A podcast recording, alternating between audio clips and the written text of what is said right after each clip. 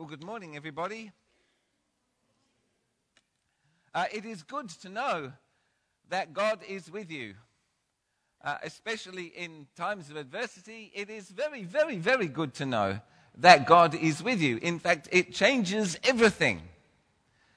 Uh, the year is 734 BC. King Ahaz, uh, sorry, King Ahaz sits on the throne in Jerusalem, the capital city of Judah. And for the last 10 years or so, there have been some extremely worrying political developments on the international scene. Way off in the northeast, 11 years earlier, Tiglath-Pileser III had come to power as the king of Assyria. And the Assyrians were always a nasty lot. Uh, their viciousness and cruelty was legendary, even in the ancient world. And there's plenty of pottery and carvings and artwork which depicts their extraordinary cruelty. I could put up some overheads, but I won't. It would frighten you and disgust you.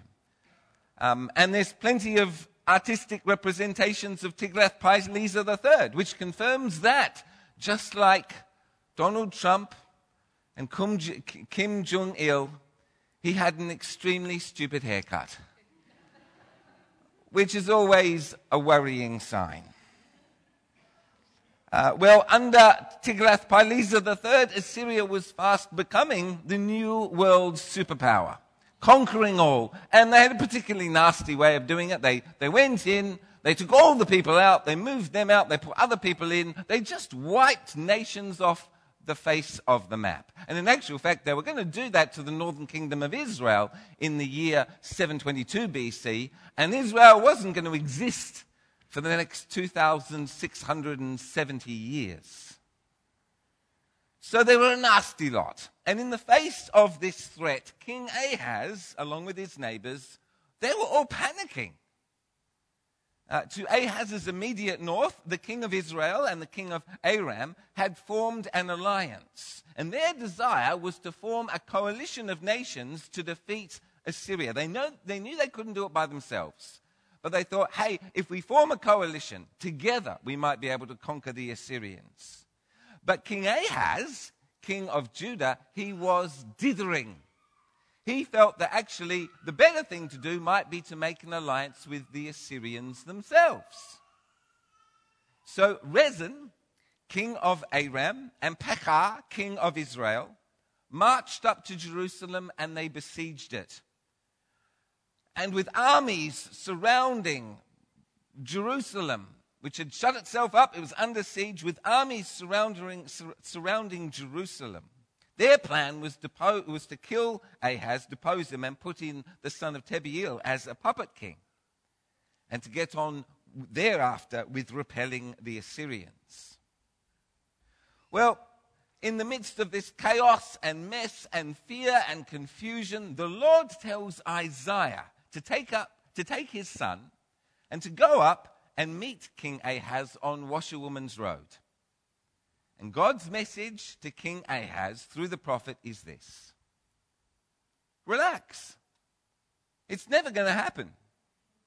Don't worry about it. Do not fear the king of Israel. Don't fear the, the, the king of Aram. They're already history. And don't make a pact with the Assyrians. They're a nasty lot. They cannot save you. Just trust me, and I will save you. Just trust. And again, the Lord spoke to Ahaz and said, Go on then, ask for a sign. Anything you like, a monster from the ocean depths, a marvel in the night sky, whatever you like, ask for a sign. That'll help you believe that you can trust in me. But Ahaz replied, I will not ask. I will not put the Lord to the test. And Ahaz didn't want to ask for a sign because he didn't want to trust God. He'd actually already decided in his heart, he'd already made up his mind. What he really wanted to do was to make a pact with the Assyrians and to trust in their power to save him. And that's what he did. And it was, of course, a total disaster. So he doesn't want to trust God. He says, I will not ask. And furthermore, he dresses up. You know, this is a word to, coming to him from a prophet of the Lord. To reject a word from a prophet of the Lord is to reject the Lord. And he dresses it up in pious language, which is really annoying. I will not ask. I will not put the Lord to the test. Very annoying. So on that day, Isaiah replied, You really are a pain in the neck. You're wasting my time, you're wasting God's time. God's going to give you a sign anyway. The virgin will conceive and give birth to a son and will call him Emmanuel. He'll be eating survival rations, yogurt, and wild honey by the time he's 12 years of age. And by that time, the two kings you're so worried about will be long gone. They'll be ancient history. But at that time, you'll have a real problem. You'll have something really to worry about the king of Assyria. Now, we don't actually really know what Isaiah meant by those key words about a virgin and a son named Emmanuel. Which virgin? And what did Ahaz understand by these words? Well, we don't precisely know. But the phrase, in essence, seems to be something of a timeline uh, th- there's a young girl, and she's going to get married, and she's going to have a son. And by the time he's 12 years of age, all these things I'm talking about today, Ahaz, will have taken place. This timeline also seems to be a rebuke. Ahaz, picture a girl not yet married, yet even in such uncertain times as these, she still names her son Emmanuel, which means God is with us just as Isaiah himself had named his son um, as Shear Jeshub, meaning a remnant will return. So too, this young woman names her son, God is with us. She knows that she can trust God. And she knows that when God is with you, that changes everything. For you know that no matter what's happening around you, you have a future. So this seems to be the substance of the rebuke. King Ahaz, if, if, if a young girl still living under her father's roof, if a young girl can trust God and know that God saves, what excuse could you possibly have, King Ahaz? None whatsoever. It's, it's not hard to trust God. You just have to let go of trying to save yourself. Well, some 730 years later, some 17 generations later, King Ahaz's direct descendant, Joseph, son of Jacob, is engaged to be married to Mary, who is also a descendant of David, both of them coming from the tribe of Judah. Although Joseph is a direct descendant of the royal line, a son of David, in other words, one who could be king, he himself is not a king. Actually, he's a carpenter. And he lives in the new, and amazingly unfashionable development called Nazareth, um, the Palestinian sticks. Not even in the land of Judah. No, it's to the north. It's in the land of Galilee, Galilee of the Gentiles. The royal throne isn't even occupied by a Jewish family. No, actually, Herod and his family sit on the royal throne, courtesy of the Romans. Uh, and they're Idumean. They're, they're, they're um, from, from uh, Edom. The, the Jews haven't had a Jewish king ruling over them for centuries. Well, Joseph finds out that the girl he is engaged to is pregnant. And it is probably right to assume that Mary was showing. So, in fact, everybody knew.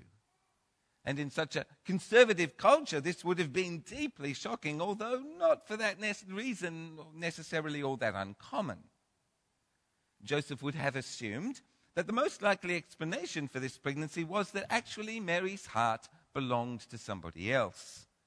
The right thing, the kind thing, therefore, would be just to slip out of the picture as quietly as possible so as to allow Mary to marry the father of her child, with whom Joseph would have presumed Mary was in love.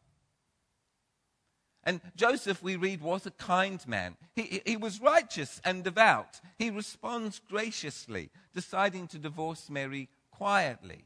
For uh, engagement was uh, a form of marriage in those days. It was a binding promise, although you hadn't started living together. Um, he decided to divorce her quietly rather than to shame her publicly. But indeed, as our text tells us twice, this is something totally extraordinary, totally unprecedented. Uh, Mary is pregnant by the Holy Spirit. Mary is a virgin in the ancient sense of an unmarried girl living under her father's roof, as well as being a virgin in the contemporary sense. She had no experience of sexual intercourse. All of this is so inconceivable, if you'll forgive the pun, and it is a pun. All of this is so inconceivable that we all require explanation and reassurance. I mean, like, You've got to be kidding me. Are you really asking me to believe that? Well, Joseph, he, God was asking him to believe it, and he gave him a revelation in a dream. And I think we can assume it wasn't any ordinary dream. Joseph woke up knowing that he'd been visited by God. He'd heard from God, not in the ordinary way, so to speak, of an oracle coming through the mouth of a prophet, but rather in an extraordinary way of being spoken to directly by an angel of the Lord. So he got his reassurance. He got his explanation, but we as readers, we also need some justification for this, some explanation, some reassurance, some pacification in our alarm. I mean, tell me, how is this biblical? We're thinking to ourselves. And then Matthew, our author, tells us how it's biblical. Taking Isaiah's words to King Ahaz, the virgin will conceive and give birth to a son, and they will call him Emmanuel, which means God with us.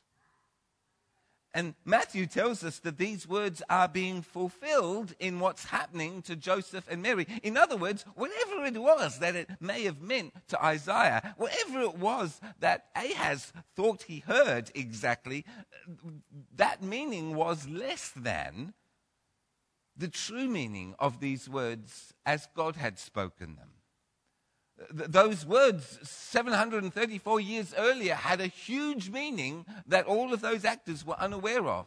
Now God brings them to fulfillment through Joseph and Mary. Now, in King Ahaz's day, God was with his people spiritually and politically, acting and speaking so as to save. Now we have a different thought and it's the fulfillment of that thought. In Joseph's day, God is with his people, spiritually and politically, but also physically and literally present, acting and speaking so as to save through Jesus, who is literally God with us. That's why he was conceived of the Holy Spirit. He is God. And he will save his people from their sin. And that's really good news because actually sin is the ultimate enemy. I mean, we might think North Korea is the enemy. We might think poverty is the enemy. We might even think Donald Trump is the enemy. But, but actually, sin is the enemy. That's the ultimate enemy. It's sin that separates us from God and from each other. It's sin that makes us shrink back from God uh, and run from Him. It's sin that makes us unable to trust Him and unwilling to believe. It is sin that makes us do the wrong thing and fail to do the right thing, and so to live self destructive lives. It is sin that leads to broken relationships within families, between families, within nations, between nations. It is sin, ultimately, that kills us and leads us to hell. So it's good to know that God is with you because that changes everything. And in fact, if God is with us, it, not, it doesn't, doesn't just change everything, it reverses everything. Everything broken or damaged by sin, restored and repaired. And that's the, the astonishing good news of Christmas. The people of God, God is with us, most assuredly. We have a future, a good future. In fact, an eternal future because God is with us ultimately and finally and fully in Jesus of Nazareth, the King of the Jews. All we need to do is trust Him. Just trust, and He will save us. The Lord be with you.